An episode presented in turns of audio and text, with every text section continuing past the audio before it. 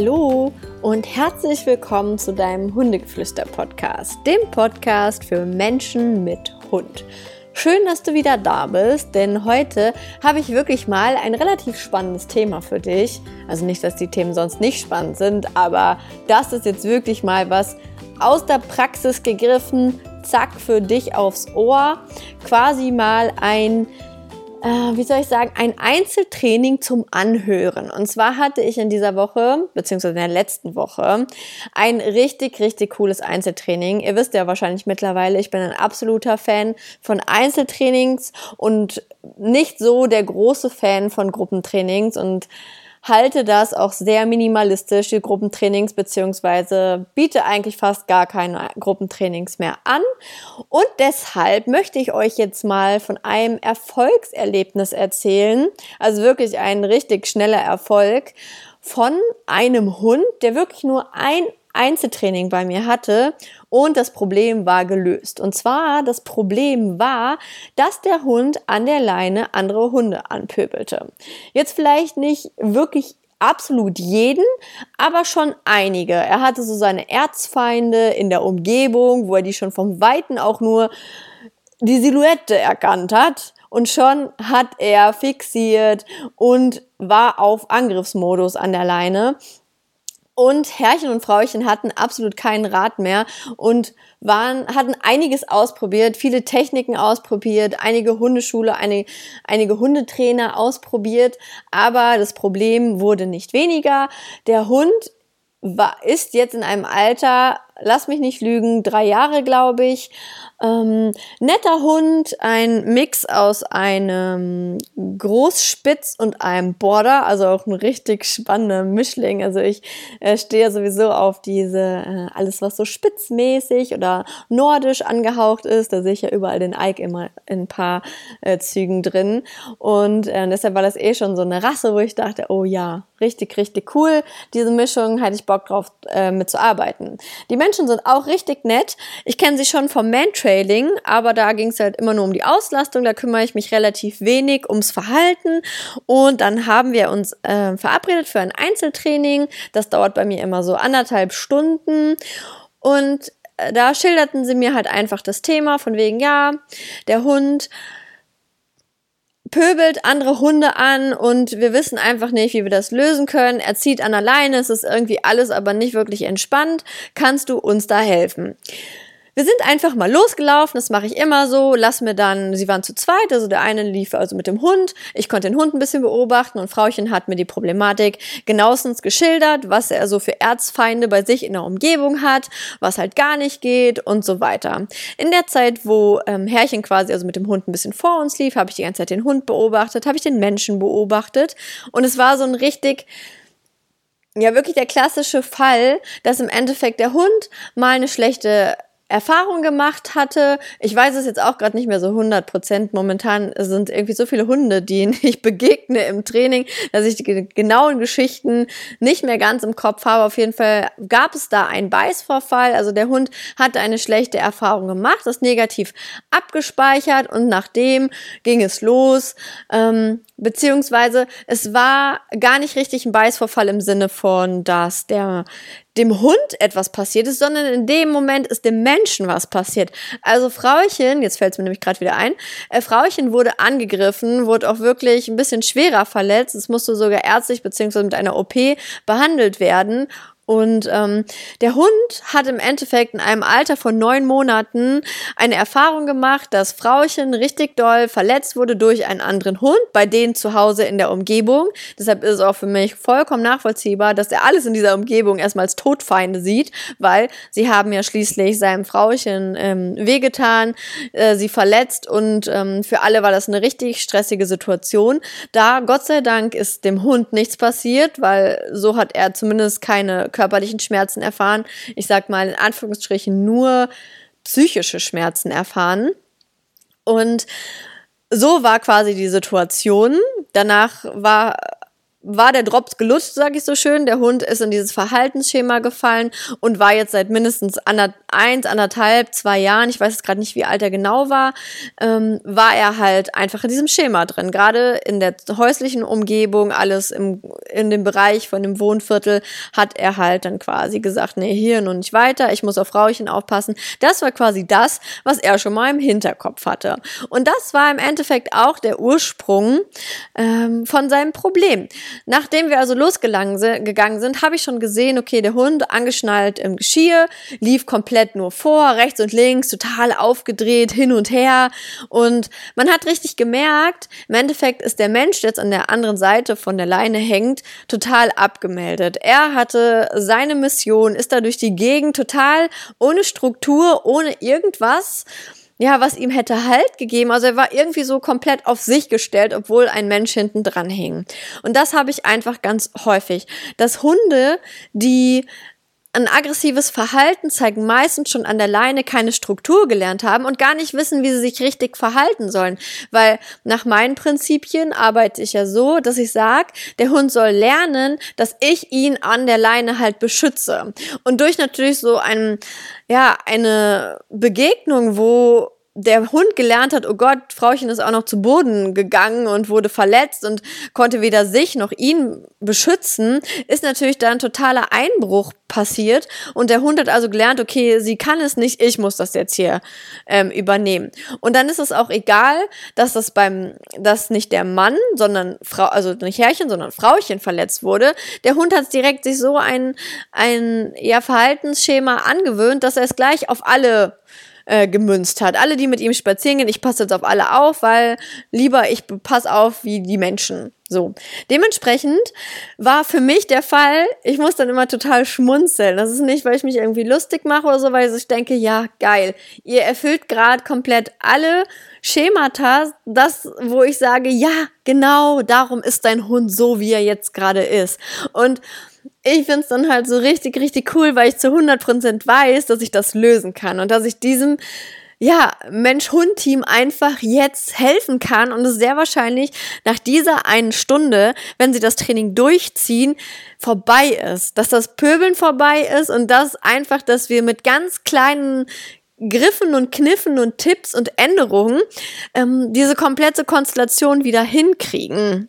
Und zwar habe ich dann erstmal erklärt, warum das passierte. Das finde ich im Endeffekt richtig, richtig doll wichtig, dass wenn man ein Aggressionsthema hat, im Sinne von Leidenaggression, dass man erstmal herausarbeitet, warum ist das Problem da? Also woher, wie ist es entstanden und ähm, ja, danach erst sagen, okay, wie können wir es bearbeiten, sondern dass man einfach mal überlegt, okay, wie ist das passiert und vor allem, was denkt jetzt mein Hund? Wenn man das erarbeitet ist, hat, kann man das an ACTA legen. Ich möchte weder, dass man daran festhält und immer sagt, ja, wäre das damals nicht passiert. Ja, ist egal, weil wir können es in dem Moment nicht ändern. Ich finde es nur einmal für die eigene Menschenpsyche wichtig, dass man einmal rausgearbeitet hat, warum der Hund jetzt so reagiert. Und da war es einfach ganz klar, der Hund ähm, war verunsichert, er will jetzt alle beschützen und deshalb ist er in diese Rolle gegangen, die jeden Hund stresst. Kein Hund möchte auf den Mensch aufpassen. Natürlich gehen viele Hunde in diesen Job, aber ich denke mir einfach, oh Gott, nehmt doch eurem Hund irgendwie den Stress, dass er nicht meint, dass er das tun muss, weil der Hund an sich will diesen Job eigentlich gar nicht haben. Eigentlich möchte der entspannt sich auf seinen Menschen verlassen und dann ein Team mit seinem Menschen sein und sich dort anpassen. Also ich kann mir beim besten Willen nicht vorstellen, dass einem Hund das Spaß macht, ähm, auf den Menschen, auf andere Hunde oder auf irgendwen aufzupassen. Also ich denke mal, so geht's uns Menschen auch. Wenn wir die Verantwortung abgeben können, sind wir immer recht froh darüber, wenn ein anderer das für uns klärt. Und so genauso ist es bei den Hunden. Aber die Hunde sind nicht dafür verantwortlich. Dafür verantwortlich seid ihr. Ihr sollt auf euren Hund aufpassen. Und da sehe ich einen Hund wie so ein Kind. Wir müssen auch auf ein Kind aufpassen. Ein Sechsjähriger muss nicht entscheiden, ähm, ist der, das, äh, der andere Mensch, der uns da begegnet, ein guter Mensch oder nicht? Oder wie gehe ich mit der Situation jetzt um? Das haben Kinder nicht zu entscheiden. Ich passe auf mein Kind auf und kein anderer. Und genauso soll es auch der Hund lernen. Damit der Hund das lernen kann, müssen wir dem Hund an der Leine erstmal Struktur beibringen und ihm also zeigen, pass auf, ich passe hier auf dich auf. Ich sanktioniere dich nicht, ich korrigiere dich nicht in dem Sinne, dass ich dich dominiere, sondern ich schütze dich. Ich schütze dich in dem Sinne, dass du nichts an der Leine klären musst. Du musst an der Leine nicht zu anderen Hunden. Ich beschütze dich davor. Und das ist dann unsere, ja, unsere Therapie in dem Sinne. Es ist nichts anderes. Es ist nicht, ich korrigiere das Verhalten oder ich gehe da irgendwie gegen an, sondern ich strahle Ruhe aus und bringe dem Hund bei, hey, auch du kannst an meiner Seite zur Ruhe finden. Also nochmal kurz zusammengefasst. Erstmal hinterfrage ich das. Woher ist das? Woher kommt dieses Verhalten? Ist es ein Traumata? Also ist es was, was vorgefallen ist? Ähm, es ist einfach ein Strukturfehler, dass der Hund in eine Position gegangen ist, ähm, die er eigentlich gar nicht besetzen sollte. Ähm, ja, oder also woher kommt dieses Ganze? Wenn wir das dann erarbeitet haben, dann lasse ich immer den Menschen drüber nachdenken, warum tut er das genau jetzt? Also was will, wo ist das, der Fehler in diesem Konstrukt? Und dann hat der Mensch ganz klar rausgearbeitet und hat gesagt, ja, mein Hund meint, mich beschützen zu müssen. Der Ursprung war, okay, der Hund ist auf uns losgegangen und mir ist etwas passiert, das ist der Ursprung. Und der Hund hat daraus gelernt, okay, ich muss Frauchen beschützen. So, das sind unsere beiden wichtigen Komponenten, damit wir unseren Hund verstehen können. Und jetzt geht's halt weiter, also sage ich, okay, dein Hund meint, dass er dich beschützen muss. Was ist also jetzt deine Aufgabe, ja, ihm zu zeigen, dass ich, dass er mich nicht beschützen muss. Ja, und wie kannst du ihm zeigen, dass er dich nicht beschützen muss? Ja, indem ich ihm halt zeige, dass ich entspannt bin, dass ich souverän bin, dass er sich auf mich verlassen kann. Also ist quasi die Aufgabe, wir müssen Vertrauen aufbauen, wir müssen an unserer Bindung arbeiten, wir müssen schauen, ist mein Hund ausgelastet, damit er halt nicht seine Energie da halt irgendwie drüber rauslässt. Das ist ein ganz wichtiger Punkt. Also wenn ihr so ein Leiden-Aggressionsthema habt, müsst ihr immer sicherstellen, dass euer Hund A gesund ist und dass euer B, äh, Hund B, also zweitens, ausgelastet ist. Wenn diese beiden Komponenten nicht gegeben sind, dann tun wir dem Hund Unrecht, wenn wir jetzt anfangen, irgendwelche Trainingsschritte einzuläuten. Also er muss gesund sein und er muss ausgelastet sein. Ihr müsst erstmal die Grundbedürfnisse eures Hundes stillen. So, wenn die beiden Grundbedürfnisse gestillt sind, dann fangen wir an mit der Therapie, sage ich mal. Das heißt, in dem Fall war das Vertrauen aufbauen, Bindungsarbeit plus Struktur an der Leine schaffen. Das haben wir innerhalb des Einzeltrainings perfekt hingekriegt. Das heißt, wir haben dem Hund gezeigt, ähm, wie er sich an der Leine verhalten soll, dass wir das für ihn lösen, dass ich habe dem Menschen, sage ich dann, pass auf, mach dich gerade, guck geradeaus. Also wenn uns Hunde dann entgegenkommen, dann manage ich den Menschen komplett, indem ich sage, was er tun soll, wie er atmen soll, wie er seinen Körper ausrichten soll, wie er die Leine halten soll. Das sind so ganz kleine Tipps, wie du die Leine festhältst, ist ganz ausschlaggebend. Ist ein kompletter Unterschied, wenn du die Leine locker entspannt mit einer Hand fällst oder ob du die Hand, äh, die Leine dir fünfmal umbindest oder um die Hand knotest oder an die Hose. Ich habe schon schon Hunde gesehen, die wirklich mit an, am Gürtel befestigt waren und all solche Sachen. Das macht ganz, ganz viel aus mit der Hundepsyche und aber auch mit der Menschenpsyche. Also das sind dann Dinge, die ich wirklich eins zu eins hinter euch stehe und genau sage, wie ihr euch zu verhalten habt. Und dann haben wir auch einige Hundebegegnungen gehabt. Klar, nicht bei der ersten Hundebegegnung klappt es sofort, aber nach den ersten drei, vier, fünf Begegnungen beim letzten Hund, wo der Mensch mir sagte, boah, darauf hätte er jetzt auf jeden Fall reagiert, hat der Hund nicht reagiert. Er ist einfach dran vorbeigegangen. Und dann, das ist ja dann noch immer viel schöner für mich, kriege ich dann, ich glaube, zwei oder drei Tage später, hey Ricarda, so eine Nachricht habe ich bekommen. Hey Ricarda, wir waren spazieren bei uns zu Hause. Er pöbelt nicht mehr andere Hunde an und wir haben unseren Erzfeind getroffen, den er immer wirklich auf weitester Entfernung an gepöbelt und er hat nichts gemacht. Er ist bei mir gelaufen, wir sind ein Team, wir sind einfach dran vorbeigelaufen und es war nichts. Er läuft jetzt nicht mehr an Geschirr vorne an ähm, strammer Leine vor mir weg, er läuft neben mir an entspannter Leine und wir sind ein Team. Und Leute, ganz ehrlich, wie geil ist das denn? Ein Einzeltraining und so ein Erfolg. Es ist wirklich der absolute Wahnsinn. Und ich bin darauf so unfassbar stolz und ähm, freue mich da mit jedem Mensch-Hund-Team, ähm, die solche Fortschritte machen. Es ist der absolute Wahnsinn. Und da möchte ich auch noch mal einen Appell an euch rausschicken. Also bitte, geht nicht, wenn ihr so ein Problem habt oder so ein Thema mit eurem Hund habt, gebt nicht in einen Gruppenkurs, wo noch fünf andere Hunde sind, wo ihr dann auch 100 Euro zahlt für, keine Ahnung, zehn Trainings und ja, und dann seid ihr vielleicht nicht individuell gefördert, sondern investiert einmal, keine Ahnung, eure, bei mir wären es jetzt 95 Euro für ein Einzeltraining und investiert es einmal in euch und euren Hund und dann habt ihr vielleicht schon ein Ergebnis direkt innerhalb von einer Woche und nicht über mehrere Wochen und vielleicht dann doch am Ende nicht und dann habt ihr das Geld umsonst ausgegeben. Also geht wirklich in Richtung Einzeltrainings und da auch nochmal einen kleinen Appell, weil ich das ganz oft höre, das ist aber viel Geld. Ja, aber schau mal, wenn diese dieses Geld danach dein Problem gelöst hat, dann ist es doch jeden Cent wert. Wenn ich da andere ähm, Trainings mir anschaue, die vielleicht dann 35 Euro kosten, aber vielleicht es also muss nicht sein. Es kann auch vielleicht gute Trainer geben für das Geld, aber vielleicht erfüllen sie, weil sie sich nicht so sehr weiterbilden. Ähm, quasi vielleicht erfüllen sie dann nicht so das oder haben sie nicht so die Bandbreite, wo sie euch helfen können und dann braucht ihr da auch zehn Stunden oder fünf Stunden. Da seid ihr auch schon bei relativ viel Geld und über die 95 Euro, wenn wir das mal nehmen, sind wir da drüber weg. Und da denke ich mir doch eher so, also ich sag mal gerade, wenn ich meine Arbeit anschaue, wie viele, also es sind wirklich mehrere tausend Euro, die ich im Jahr für meine Hundetrainerausbildung ausgebe, sei es Bücher, Seminare, Weiterbildung. Ich mache also eigentlich jedes Jahr eine weitere Ausbildung im Bereich Hundeverhalten oder Hundetraining. Und ähm, natürlich, ich bin selbstständig, muss man das dann ein bisschen gegenrechnen. Und ich denke mir immer, wenn es ein Hundetrainer ist, der, sag ich mal jetzt wirklich, nehmen wir es mal, halten wir es mal so fest, 35 Euro die Stunde nimmt, das funktioniert nicht. Also so, da denke ich mir, da musst du so viel arbeiten, dass du davon leben kannst, plus dass du dir Seminare leisten kannst. Also da einmal einfach ein Appell an euch, macht euch darüber Gedanken. Also ich sage gar nicht, dass alle Trainer schlecht sind, die wenig Geld nehmen, auf gar keinen Fall. Es gibt bestimmt richtig gute Trainer, vielleicht machen die es auch so nebenbei als Hobby und sind richtig klasse dabei. Aber meine Erfahrung ist wirklich, ähm, dass die, die richtig gut sind, die wissen auch, ähm, ja, was sie nehmen und vor allem sage ich, wie mit dem Fall jetzt, hey, ein Training und dann ist euer Problem gelöst.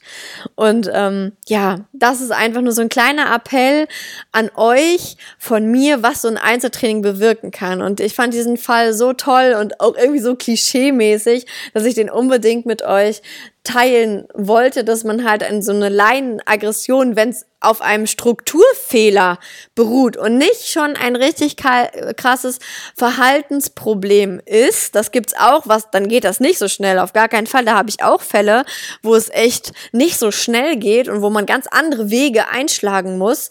Ähm, aber das ist auf jeden Fall ein Weg und da hat es bestens funktioniert und ich bin unfassbar stolz und dankbar dafür, dass das geklappt hat und dass diese zwei Menschen ihrem Hund ähm, ja die Möglichkeit gegeben haben, in so einem Einzeltraining einfach, ja, seine Erfahrungen zu sammeln und ja, es war richtig, richtig top. Und das einfach nur an euch, das soll jetzt hier keine Werbung sein. Naja, ein bisschen vielleicht, weil meine Arbeit, ich liebe meine Arbeit so sehr. Und ähm, hier aber auch, doch, ich mache doch Werbung. Einmal den Appell an euch. Ich reise ganz viel durch Deutschland immer mal wieder. Ich bin mal in München, ich bin mal im Ruhrgebiet, also Witten, Dortmund, Essen, Köln, diesen Bereich, Düsseldorf, da bin ich öfter mal. Ich bin öfter mal in Dresden, so dem äh, in diesem Raum oder natürlich hier oben in Lübeck, also Hamburg, Lübeck, ähm, Kiel, so den Bereich bin ich auch. Also ich bin eigentlich außer so in der Mitte von Deutschland bin ich nie, aber so alle Eckpunkte bin ich immer mal. Das heißt, scheut euch nicht auch an, aus der Ferne mir Anfragen zu stellen. Schreibt mir gerne per ähm, Mail über meine Internetseite www.hundegeflüster.com. Da könnt ihr Kontakt zu mir aufnehmen und vielleicht bin ich ja gerade in der Region, zum Beispiel jetzt über Ostern bin ich bei Dresden oder in Dresden. Danach die Woche, also die letzte Aprilwoche, bin ich in Witten, das ist so bei Dortmund, Bochum der Kreis. Da habe ich auch schon Termin mit einer Kundin, die aus Essen kommt. Also man kann sich überall vernetzen heutzutage. Ich bin echt so ein Weltenbummler. Wer mir bei Instagram folgt, der kriegt das immer so ein bisschen mit. Wir reisen ganz viel mit unserem Bulli durch die Gegend.